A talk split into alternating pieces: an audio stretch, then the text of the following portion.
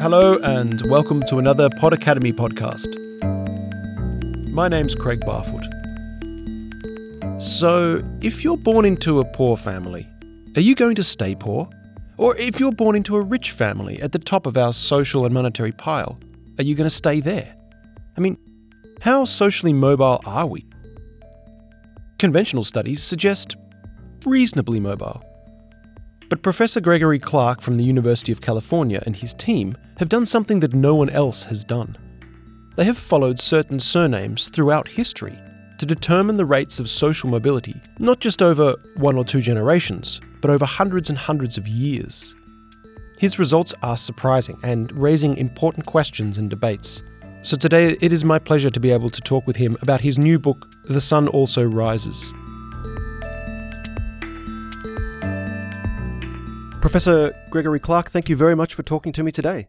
Oh, great to talk to you. Conventional studies and uh, conventional wisdom argues that there is a is a reasonable degree of social mobility between generations, but your findings are, are very different. First of all, can you maybe go into a bit of background uh, as to how you how you went about getting your results? Well, I uh, completely stumbled upon the results in the book in the sense that what I wanted to do was just measure social mobility over very long periods in many generations. And measuring social mobility in the modern world requires a lot of detailed information about particular family connections. And so I thought if we could use surnames, we could actually uh, get around that and then be able to even measure mobility in the Middle Ages. But when we switched to measuring social mobility with surnames, we suddenly discovered what seemed to be a, a problem, which is that measured through surnames, social mobility rates are much lower than conventionally estimated. That is, high status surnames retain their status and only very gradually lose it. And sometimes it can take 10 to 20 generations for a high status surname to become completely average. When, when you say high status, or when we talk about social elites in your study, how do you define this? Well, it, it's, it's an interesting fact that uh, social status is a very nebulous concept. But it turns out that there are a bunch of characteristics that families have that tend to go together quite strongly, which are wealth, uh, longevity, health, education, uh, location, uh, high status locations. Uh, and so we can actually kind of posit some underlying univariate social status that people somehow acquire and transmit to their children.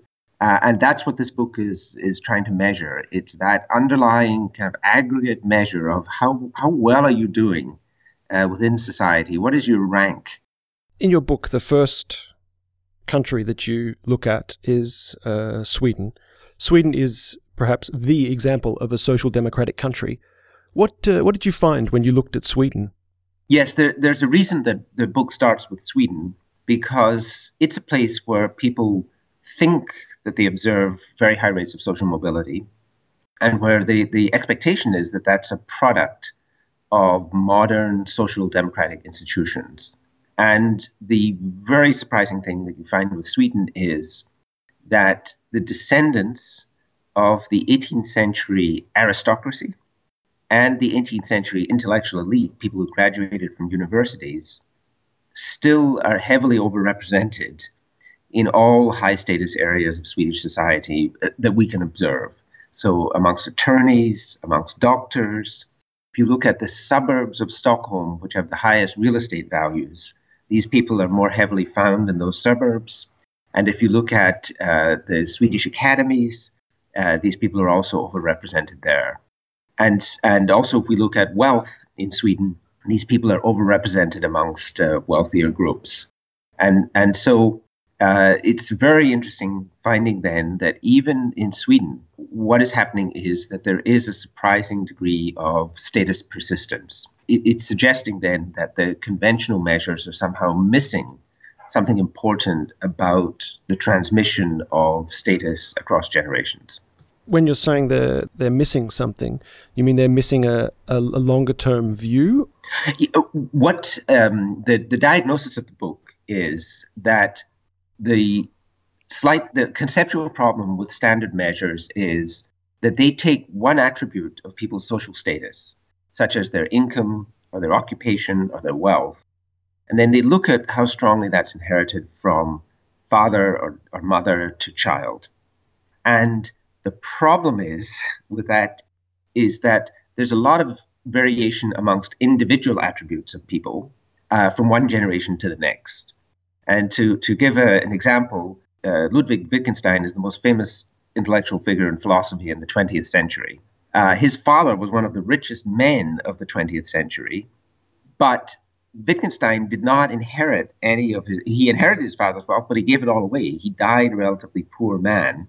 But his overall social status of Wittgenstein father to Wittgenstein son actually changed very little. But if you looked at the individual attributes of status, uh, then you would see uh, what seems like a lot of variation between generations. And so the, the key idea in the book is that the individual aspects of status change a lot because people make decisions about what path to pursue, what interest to follow. They trade off income and intellectual uh, accomplishments. They trade off uh, artistic accomplishments with income. And so that all of these trade offs are occurring. And it will make it seem like uh, if we focus on any one measure, that there is dramatic social mobility. But what's going to happen in these families where if the father is very wealthy and the son turns out to be quite poor, it's actually predictable that the grandson will tend to revert back towards the father's wealth level. And, and so the families behave as though there's a deeper underlying social status that is being more faithfully transmitted between generations. And basically, what was happening with the modern studies was they were taking the noise in this process and attributing that to overall rates of social mobility. But once we turn to the surnames, we can take out that kind of random noise between generations and focus on this deeper underlying movement of status between generations. And then we find two things that are very important. One is that the process is very slow. There is always regression to the mean, but it's occurring at a slow rate. And then the second very surprising thing is it doesn't seem to be very much influenced by the other characteristics of societies. It's something that seems to happen within families that's almost impossible for societies to intervene and change. Yeah, I'll, uh, I'll pick up on the social aspect of this again in a, in a moment. But first, I would like to ask you about the past, specifically about medieval England and the feudal system. I mean, we picture a, a rigid class based system. But what did you find in, in medieval England, uh, we, the, the best way we can measure social mobility is actually through the records of Oxford and Cambridge. And it turns out that most people in England had surnames by 1300. And those surnames, when they were formed, indicated very strongly class differences. So if you're named after a place, you tended to be a high status person because you only got that name because you lived outside that place and so it meant that you were in London or in Cambridge, and then you would be called Roger de Hilton, uh, Roger Hilton later. And so uh, locational names like Berkeley tend to be high status in the Middle Ages. And then we have other names which indicate the occupation of your father. And so those are names like Smith or Cook or Baker. Uh, and those names tend to be relatively low status. They're not the lowest, though, because these are actually artisans. And so what we can do is just look at the records of Oxford and Cambridge and look at the distribution of names in the general population and then the distribution at the universities. And you find in 1300 almost no people at Oxford or Cambridge who have the names that come from artisan occupations. And the universities are heavily overrepresented in these locational surnames. And then over the next 200 or 300 years, we see the rise of the artisan names into the university. And it's a process that takes about 200 years, 250 years. But by the end of that process, the descendants of the medieval artisans become fully represented amongst the intellectual elite of the English society. And from that, we can actually infer the overall rate of social mobility. But it turns out that that's, that rate of social mobility is the same as you observe in Oxford and Cambridge now. I mean, literally this year. Uh, and so, so, so, again, so the, the medieval England, the rates of social mobility are exactly the same as this year in the United Kingdom. That's correct. Yeah, and that's an amazing uh, fact. Yes, that's an incredible fact. But okay, that's us looking at the UK. But what about if we look at the US? I mean, uh, the US consider themselves to be one of the most meritocratic societies on earth, a country where, I mean, it's even enshrined in the Constitution that all men are created equal. Uh, all men may be created equal, but it also turns out that just as much within other societies, in the US, it's very predictable from your lineage where you're likely to end up in society. And the, the predictability in terms of overall social status is that at least about half of all variation in outcomes uh, is determined at the point of your birth. Uh, and the way we can see this in the US is that uh, because it's an immigrant society, the US has a huge variety of surnames. And so it's actually quite easy to track the relative status of different groups using surnames in the United States. And what is very clear is that there's just as strong a persistence of status in the US over the last couple of generations as you see in European society. So, another group we can look at is just people who had rare names who were wealthy in the 1920s those names are still overrepresented amongst doctors in the United States now and amongst attorneys in the United States. And again, from those records, we can actually calculate how quickly they're moving towards the mean. And uh, the answer is that there is social mobility, but it's just as slow in the US as elsewhere. Wouldn't the standard economic argument for this be that the that rich elite families invest time and money into the education of their children, and that's what's bringing the results? It, yes, it's it's a very interesting question, and in fact, for me, it's the most interesting question: is what is it that people are inheriting that so strongly is determining their outcomes? And the, the the standard view in economics is that that it's really it's the attention and the wealth and the resources of the families that are driving this process and that consequently you sh- but one of the implications of this is that society should be able to do a lot then to change outcomes by transferring resources to poor families and taxing them away from wealthier families. And one of the things the book shows is that there's actually very little sign that these processes actually help very much in terms of social mobility. And so, uh, one kind of just uh, example is that in Georgia in the 1830s, uh, in anticipation of expelling the Cherokee, the state of Georgia uh, had a lottery for the lands of the Cherokee, even while they were still in, in possession, and essentially then randomly rewarded men in the state of Georgia who won the lottery with a transfer that was equivalent to about $150,000 now. And uh, an interesting study by uh, Joe Ferrie and a co author uh, have looked at what happened to the descendants of the men who won the lottery as opposed to the descendants of the men who lost. And the answer is that uh, one and two generations later, there's essentially no detectable difference. Uh, getting a lot of resources doesn't change the lives of these families. Uh, the outcomes are, are, very similar between the winners and the losers. And that's just one kind of interesting example of what seems to be a, a general uh, sign that it's very hard to change the outcomes for families by simply transferring resources. And a dramatic illustration of this is what happens to children who are adopted. And what did you find when you looked at adoption? Well, adoption really is a, a very strong test of the of the, the mechanism of transmission of social status because it's the ultimate experiment where we take children who have no genetic connection with the parents, but now who have the equivalent social connection that biological children would have. And then we can see, well, what is the outcome in this case?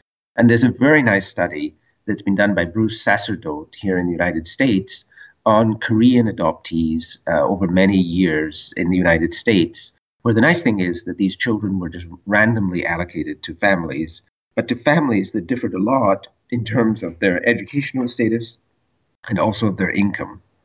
And one startling result that emerges in this study is that the income of the parents has no ability to predict the income of the adopted children. There's zero transmission measured through income between adoptive parents and adopted uh, children. But for biological children, there's a strong connection. So, just getting my head around this. So, the social status of my great, great, great, great, great, great, great, great, great, great, great grandfather is still directly affecting me. Yes, somehow there's a web of connections here where uh, to know your outcomes, knowing the history of your entire lineage is informative. And even and I'm pretty confident that with enough data, if we went back five generations, knowing what was happening to your family five generations ago would actually be predictive of what's happening now. And so people think of themselves as freshly formed, as, you know, as coming into the world with their own energy, their own ambitions, their own uh, history. But it turns out that somehow we are connected to this web of events that's occurred several hundred years earlier that is actually predictive of our outcomes now. Yeah, you're, you're you're arguing that social status is inherited as strongly as a as a biological trait, like a, like eye color. That's right. That's right. And any individual aspect of status is inherited fairly poorly, as we see from these other studies. But overall, social status seems to be inherited just as strongly as height.